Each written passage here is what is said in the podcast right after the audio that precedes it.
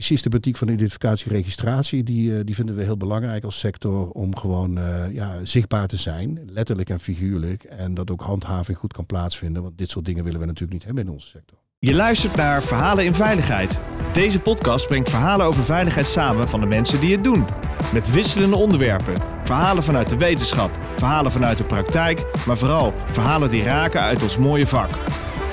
Uw presentatrice Orlie Borlak.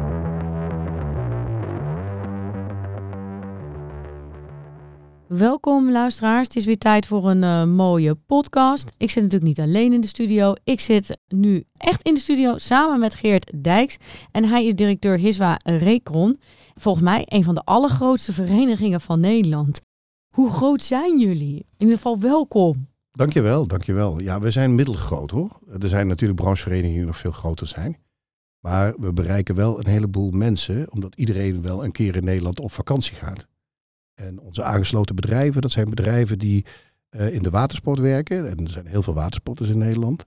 En bedrijven die uh, voorzieningen hebben om uh, toeristen te ontvangen. En dan moet je denken aan campings, bungalowparken, groepsaccommodaties, attractieparken. Dus het is een heel groot spectrum. de toeristisch-recreatieve industrie in Nederland is echt een grote sector met 100 miljard omzet per jaar. En ongeveer 1 op de een op de 13, 14 baantjes, banen en banen in Nederland is in de, in de hospitality sector, in de gasvrijheidseconomie.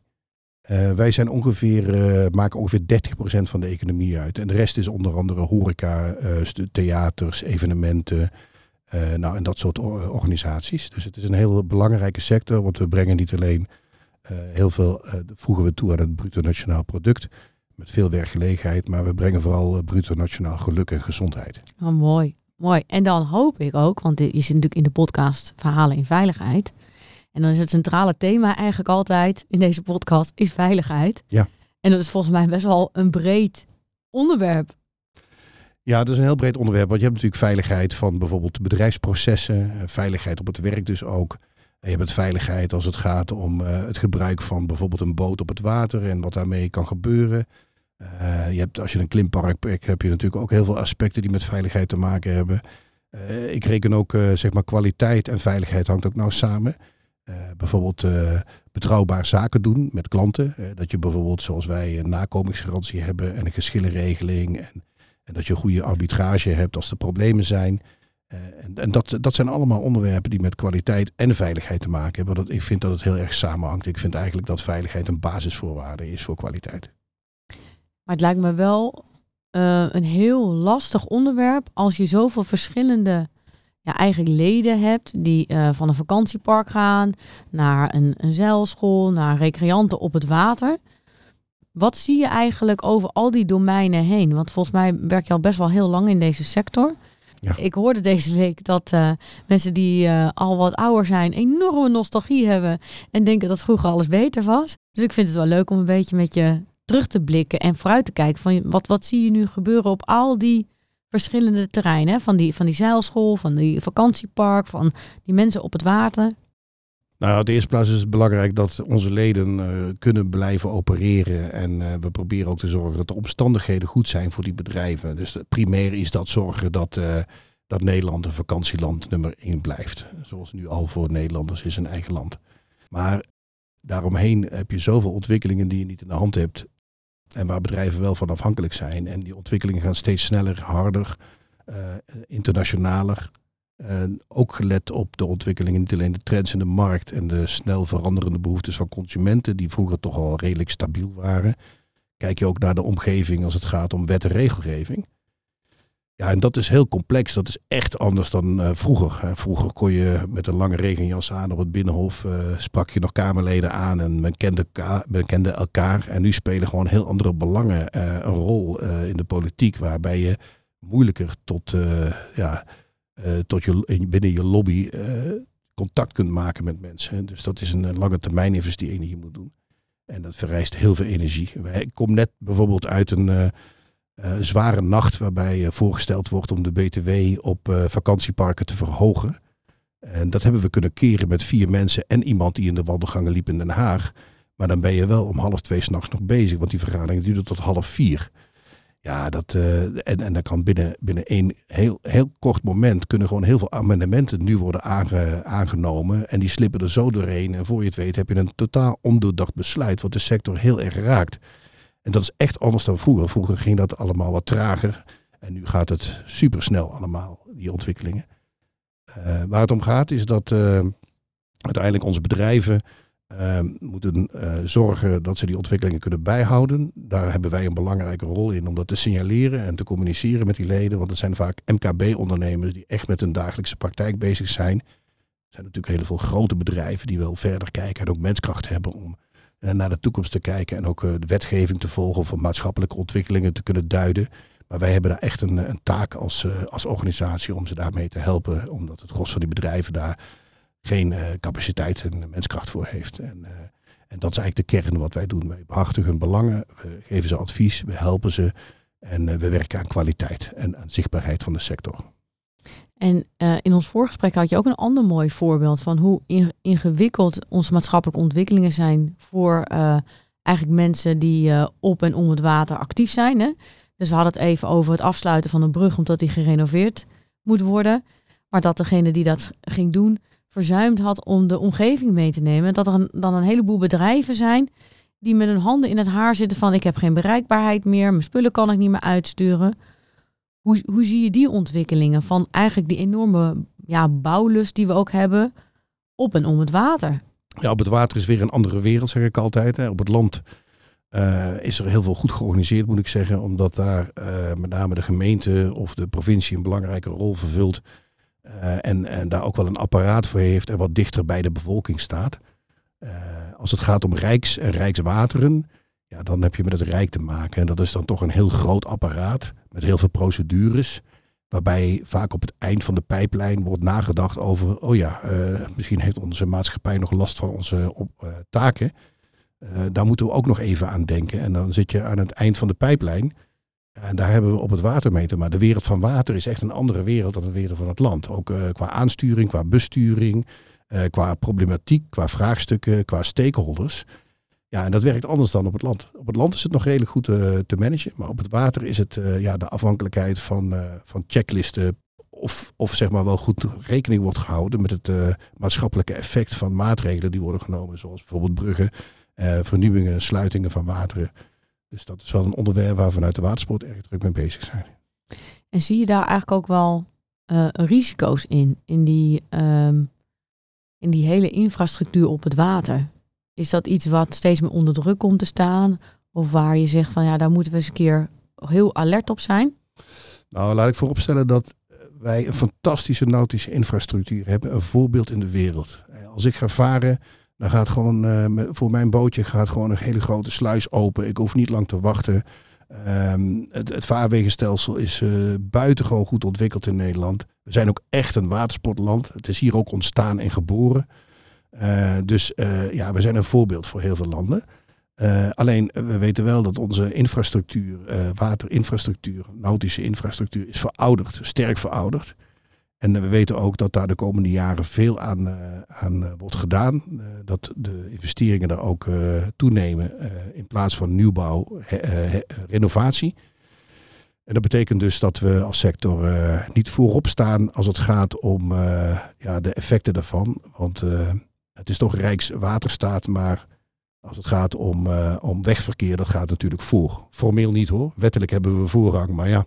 Eigenlijk zou de brug open moeten staan en als wij er dan, uh, als een auto er overheen moet, moet die dicht volgens de wet die nog steeds van kracht is. Maar dat kun je tegenwoordig niet meer uitleggen. Dus de brug is in principe dicht en hij gaat open. Mogelijk gaat hij open als wij voorbij komen. Maar dit, dit is nog wel voor de komende jaren een zorgpunt. En dat betekent dat het heel belangrijk is dat we goed contact houden met onder andere Rijkswaterstaat of provincia, provinciale vaarwegbeheerders of waterschappen. Om te zorgen dat de communicatie heel goed is. Want als iets dicht gaat dan kan en dat gebeurt in het seizoen, ja, dan heb je gewoon geen omzet als sector. Ja, precies. En het gaat natuurlijk over uh, ook wel veiligheid. Hè? En, je hoort wel eens, uh, het ligt allemaal aan gedrag. Ik hoorde dat ook wel eens als het grootste risico op het water is het gedrag van de pleziervaart. Dus de asociale jetskier die uh, onachtzaam is. Of de speedboot die te hard gaat. Maar ja, dat zijn natuurlijk mensen die dat misschien in de krant hebben gezien. Of een, een zelf hebben meegemaakt, een botsingje. Hoe zit dat eigenlijk met dat gedrag op dat water? Nou, in het algemeen moet ik zeggen dat er heel veel ruimte is per boot. Als je alle boten tegelijk in Nederland zou uitvaren, dan hou je echt vele voetbalvelden ruimte gemiddeld genomen om je heen over. waar de problemen ontstaan is daar waar boten heel dicht bij elkaar komen. En dat is dan in, in piektijden op kleine, kleine wateren, of bij sluizen of bij bruggen. in het algemeen vaart maximaal 30% uit op de mooiste zomerse dag in Nederland. De meer halen we ook niet. En dan heb je het ongeveer over 150.000 boten die in Nederland tegelijk op het water zijn. Verspreid over heel Nederland van de Limburgse Maasplassen tot uh, bovenin uh, Groningen of Friesland. Uh, dus de kans dat je elkaar raakt is niet zo groot. natuurlijk gebeuren er ongelukken. Het gros is schade. je ramt je boot tegen de sluis aan per ongeluk. je, verliest, je verliest wat. je hand wordt bekneld. Eh, en er zijn natuurlijk ook wel zware ongevallen te betreuren. En met name dodelijke ongevallen, ja, dat is natuurlijk verschrikkelijk. Dat zijn er ongeveer tussen de vijf en acht per jaar gemiddeld over de afgelopen jaren. En die analyse hebben we ook gemaakt. vaak gaat het om, in de helft van de gevallen, om onzorgvuldig onderhoud aan boten. Waar je, waar je voor, moet opletten is dat je je motor goed onderhoudt, dat je elektrakabels goed zijn, dat die niet te dun zijn en warm worden en gaan smelten. Dus elektra, eh, motor, gas en gastanks aan boord die je moet laten keuren. En als je dat niet goed op orde hebt, dan uh, kan het wel eens zijn dat je een probleem krijgt met een explosie of brand aan boord. Nou, dat is on ongeveer twee, drie keer per jaar voor. En andere schadegevallen is vaak onachtzaamheid. en vaak zijn dat mensen die, ja, die misschien een vaarbewijs hebben, iets te snel varen en roekeloos varen en denken dat ze kunnen varen. En dan gewoon over de, over de grens gaan. Dus dat zijn eh, op hoofdlijnen is dat de analyse van de afgelopen jaren. Binnenkort komt er een onderzoek samen met Rijkswaterstaat. Daar zitten we ook bij. Om nog een keer de tien jaren van de laatste tien jaar nog in beeld te brengen, beter in beeld te brengen. Uh, om te kijken of er extra maatregelen nodig zijn. Wij zien die tot nu toe, zien we die nog niet. Er is niet zoveel veranderd ten opzichte van tien jaar geleden. Het gebruik van het water is wel gestegen, maar het aantal ongevallen is niet meegestegen. En hoe verklaar je eigenlijk dat het relatief veilig is op het water? Wat, wat doen jullie allemaal als vereniging en wat, welke partners neem je daarin mee? En wat vond je zelf daar heel erg effectief in? Ja, wij hebben, uh, en, en, als het gaat om veiligheid, binnen de vereniging richten we ons op uh, dat er veilige producten het water op gaan. Hè. Dus boten die verkocht worden zijn veilig. Uh, boten die verhuurd worden zijn veilig. daar wordt ook checklisten voor gebruikt. Dus dat is, dat is onze primaire verantwoordelijkheid het gedrag van mensen is een, iets wat wij niet alleen kunnen. Uh, dat doe je als industrie niet alleen, dat doe je met partners. En we hebben dus een, een project Varen doe je samen. Dat bestaat al heel lang en is zeer succesvol. En dan werken we samen met Rijkswaterstaat. Maar we werken ook samen met de KNRM en de politie. Die zitten ook allemaal in die stuurgroep. En we werken samen met de Watersportverbond en andere bonden. Zoals eh, de Koninklijke Nederlandse Motorbotenclub, kustzeilers. Nou, noem het maar op. Er zijn heel veel van dat soort groepen. En samen hebben wij een project uh, gemaakt. Eh, dat zit ook bij ons in kantoor. Uh, een, een, Stichting Waterrecreatie Nederland. Dat is een van de drie projecten die zij doen. En dat is best een groot project. En dat heet Varenduur Samen. En dat brengt, wij brengen handboeken uit die bootverhuurders gebruiken om, om, om, zeg maar de juiste informatie mee te geven aan de consument. Maar ook grote campagnes op het water met spandoeken samen met de Rijkswaterstaat. Informatiebulletins, testen van heb je genoeg kennis op het water, kun je gewoon doen stewards bij de sluis samen met Rijkswaterstaat, waarbij mensen worden geholpen om aan te leggen, omdat daar toch wel wat gedoe is. Het is vaak eh, moeilijk in grote sluizen voor sommige mensen. En het is een hele grote voorlichtingscampagne die tien jaar succesvol is. En aantoonbaar helpt dat ook, want bijna iedereen kent Varen Doe Je Samen. Wij hebben een groot merk, Hiswa. Maar ik denk dat Varen Doe Je Samen in tien jaar eh, minstens zoveel bereik heeft gekregen. En dat is echt wel knap. Ja, het klinkt ook heel sympathiek, hè? Ja. Uh, ik, ik, ik kan zelf helemaal niet varen. Dus ik denk dat als ik bij een sluis sta, dat ik sowieso in paniek ben. Maar dat er dan iemand staat om jou te begeleiden. Want volgens mij kost het nogal wat, toch? Als je je bootje tegen de kant aanknalt. Ja, dat klopt. Het gebeurt wel bij de moeilijkste sluizen. Is niet alle sluizen, want een klein sluisje, ja, weet je, dan kom je voorzichtig. De meeste mensen varen voorzichtig naar binnen. Uh, maar het is best wel, uh, voor grote sluizen is het best wel eng, zeker als er wind staat.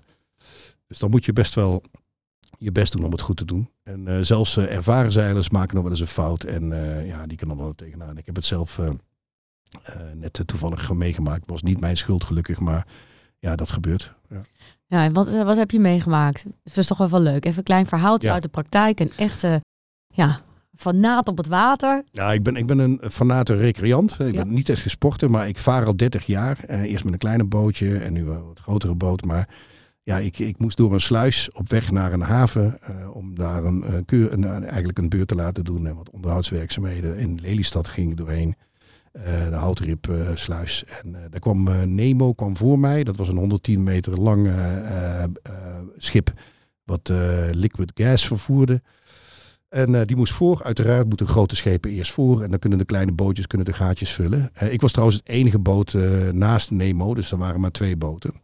Nou, dat, eh, dat enorme schip ging naar binnen. Ik ging eh eh, daarachter liggen, maar wel 40 meter afstand op advies van, van de haven of van de sluiswachter.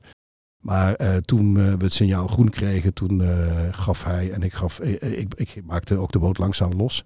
Maakte die zoveel schroefwater, dat wil zeggen dat hij echt vol gas gaf. Dat ik echt een, een speelbal was van dat schip. En ik kon dus niet meer mijn boot in het midden houden. En werd gewoon door, die, door dat schroefwater keihard tegen de kant aangemapt. En dat leverde nogal wat schade op. We schrokken ook heel erg. Ja. Ja, eigenlijk is het usance dat zo'n groot schip eh, netjes aanmeert. En niet gewoon met de motor en de schroef aan in zo'n eh, haven, in, in zo'n sluis blijft liggen. En met één lijntje vastmaken. Dat heet in de spring varen. Maar dat gebeurde nu wel. Eh, dat was op zich niet zo erg dat hij nog wat, wat woelwater had. Dat kon ik nog aan. Maar toen die ineens zoveel gas eruit ging, dat was gewoon niet verstandig van deze kapitein. Dus het had ook anders kunnen aflopen. Ik denk dat wij als, als, het, als wij niet snel hadden gereageerd, waren wij ook met de mast tegen de brug achter ons aangekomen. Dan hadden we wel een groot probleem gehad, want die kan, dan kan de mast breken. Dus je moet in de sluis moet je wel voorzichtig zijn en eh, in ieder geval afstand houden van, eh, van hele grote schepen. En als je twijfelt, dan wacht je maar tot de volgende schutting. Maar als mij dat nou zou overkomen, heb ik dan ergens een plek waar ik kan klagen? Ik kan me best voorstellen dat je je frustratie of je ergernis ergens kwijt wil. Ja, in, in dit geval eh, ehm, heb ik, eh, eh, ga ik via de verzekering, probeer ik ook samen met de verzekering dat schip aansprakelijk te stellen, of de schipper in dit geval. Ik ben gelukkig verzekerd. Als je gewoon een goede verzekering hebt dan, en je hebt een eerlijk verhaal, dan krijg je de schade wel vergoed. Maar ja, professioneel denk ik, nou, dit zijn toch gewoon voorbeelden die, waar ik iets mee moet ook. Ja. Ja. Dus Nemo, dan zo heet het schip denk ik, of niet? Duitse vlag. Ja, dus die wil je, die wil je dan kunnen aanspreken lijkt Ja, mij. die wil ik op zijn minst aanspreken. Ja. Ja, en die wil je ook dat ze, hij dat meeneemt in zijn incidentregistraties of zo. Van ik heb een gevaarlijke situatie veroorzaakt in Nederland in de water of zo. Ja. Ik kan me ook voorstellen dat zij dat voor Ja. interne dingen mee moeten nemen. Eh, eh, eh, ja, dat zou kunnen, maar dat is dan, speelt zich dan wellicht in Duitsland af, als dat ook het thuisland is. Maar ik denk dat de verzekeringsmaatschappij dit misschien doorgeeft aan, eh, aan de ongevallen statistieken als een schademelding. Ja, Eh, maar ja, oorzaak, eh ja precies. mogelijke beroepsvaart, dat is het dan. Dus, Dus daar is nog, ook eigenlijk nog wel wat te winnen. ja, er is er wat te winnen, ja. Dat Dat, wel. dat komt de hoffelijkheid misschien op het water ook te goede. Nee, kijk, ik snap ook wel dat als je beroepsvaart hebt, ben je zakelijk verkeer en wil je efficiënt werken en wil je op tijd op je, op je eindbestemming zijn. Maar goed, eh, je bent niet alleen op de wereld. Eh, vrachtwagens hebben ook rekening te houden met, eh, met auto's en andersom. En dat geldt op het water ook. Dus of je nou klein of groot bent, er zitten gewoon mensen op. Ja, En dat kan gevaarlijk zijn. en ik zit toch ook nog met één, één vraag. Hè. Als ik denk aan havens, Ja. denk ik eigenlijk ook altijd wel aan, aan stoute mensen die stoute dingen willen verplaatsen. Hoe kwetsbaar zijn wij in, in Nederland met al dat water en al die haventjes? Is dat iets wat, wat speelt en wat je zorgen baart? Nou, er zijn plekken in Nederland waar het heel makkelijk is om eh, de grens over te komen. En dat geldt met name in, eh, in, de, in de kustprovincies. En denk aan eh, Zeeland, eh, Zuid-Holland, eh, Noord-Holland. En eh, nou, dat betekent dat, eh, dat er wel eh, dat er gebruik van wordt gemaakt door, eh, door mensen, buitenlanders of Nederlanders. Om eh, wapens te smokkelen, spullen te smokkelen, of drugs te smokkelen, of mensen te smokkelen. En dat, dat vindt gewoon plaats. En we hebben al een behoorlijke reductie als het gaat om grenzen, handhaving aan de grens door de marechaussee en de douane. En daar is te weinig capaciteit voor. En daarnaast, eh, het effect daarvan is dat mensen als die boten gebruiken, zijn het vaak pleziervaartuigen, omdat die wat minder opvallen dan een groot schip. Eh, grote schepen worden toch een beetje gemanaged als ze binnenkomen varen, maar kleine bootjes niet. En dat daarmee gewoon eh, mensen gebruik gaan maken eh, van kleine schepen om eh, dingen te transporteren die je niet mag transporteren en zeker niet in Nederland mag brengen- binnenbrengen. En uiteindelijk moet je dan ergens aanmeren en dat gebeurt dan ergens in een haven. Nou, gelukkig komt het niet heel vaak voor, maar toch regelmatig zijn er, ja, zijn er wat activiteiten die het daglicht niet kunnen verdragen. En dat, dat vindt dan in havens plaats en dat moeten we niet willen. En dat willen wij ook natuurlijk helemaal niet. Dat past ook helemaal niet bij de sfeer van een vakantiebedrijf waar je dan lekker van je vakantie geniet. En daar hebben we inderdaad wel contacten over met het ministerie. Um, we hebben in ieder geval een wens die al 25 jaar leeft, uh, is in, gaat in vervulling. En dat is dat wij registratie en identificatie van pleziervaartuigen hebben. Zodat er een soort kenteken opkomt. Dat je ook kan zien dat de, wie de eigenaar is, de ultieme eigenaar van de boot. En dat is nu niet zo. Dat weten we niet. En daarom is dat een beetje Wild West. Ja, dat lijkt me mooi. Ja. Want dan kan je dus ook iemand nou ja, die een botsing veroorzaakt, die weet je nu bij naam. Ja. Maar als je dat niet had geweten, het gaat niet eens om het achterhalen van de schade, maar ik kan me ook gewoon voorstellen dat je het even wil bespreken van, joh, moet eens kijken wat voor uh, linker actie je hebt gedaan. Ja, nou ja, zo'n Nemo, er zijn wel meer boten die Nemo heten. Ja, daarom, ja, het is heel populair naam. Ja, en daarnaast is het natuurlijk ook zo dat dit schip een beroepsvaartuig is met een soort code die die uitzendt. Dat kan je ook zien op een soort radar. Uh, via ja. een app kun je dat vinden. En dat heb ik ook heel snel kunnen opzoeken. Maar ja, het is wel handig als handhaver, uh, douane, politie, marechaussee, uh, havenpolitie. Uh, maar ook ja, in het algemeen ook voor de gebruikers zelf. Dat je een ultiem bewijs hebt dat je, dat je eigenaar bent van het schip. Want je, het, soms is het zelfs moeilijk aantonen dat je eigenaar bent van het schip. Als ik jouw boot verzeker voor tien jaar en jij weet niet dat ik, ja, ik kan gewoon een foto maken van je boot en ik stuur naar de verzekeraar. En dan kan ik allerlei gegevens opgeven. Dan denkt de verzekeraar dat ik eigenaar ben. En als jij geen verzekering hebt, dan, dan, dan heb, moet jij aantonen dat jij niet de eigenaar bent. Ja, precies. Want uh, ik, ik heb het bewijs dat ik verzekering betaal. Ik bedoel, dat is al een beetje een bewijs dat je eigenaar bent, maar dat is dan ook het enige ongeveer.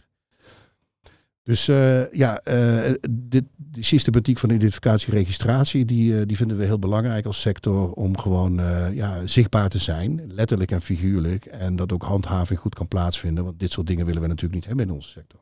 Ja, maar ik denk dat het ook een uh, mooie interventie is. Hè? Uh, we hebben allebei uh, dezelfde eigenlijk studieachtergrond, sociologen. Ja.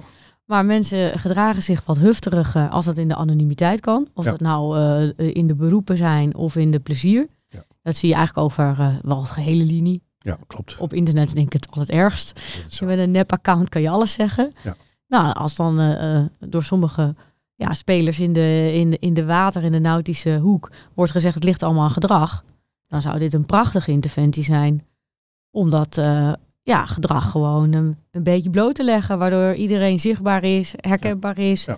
aanspreekbaar is. Ja. En ik denk wel dat het een positieve bijdrage heeft. Ik denk het zeker. Dus uh, wat dat betreft zijn we heel blij dat na 25 jaar uh, het Rijk tot inkeer komt. Want daar hebben we heel lang over moeten doen. Ja, nou dan wil ik jou hartelijk danken voor deze mooie podcast. En ook een mooie positieve stip op de horizon. Zeker. Ja, dankjewel. Je luisterde naar Verhalen in Veiligheid. Wil je niks missen van deze podcast? Abonneer je dan op deze podcast in je favoriete podcastplatform. Of laat een recensie achter via Apple Podcast. Dank voor het luisteren. Graag tot de volgende.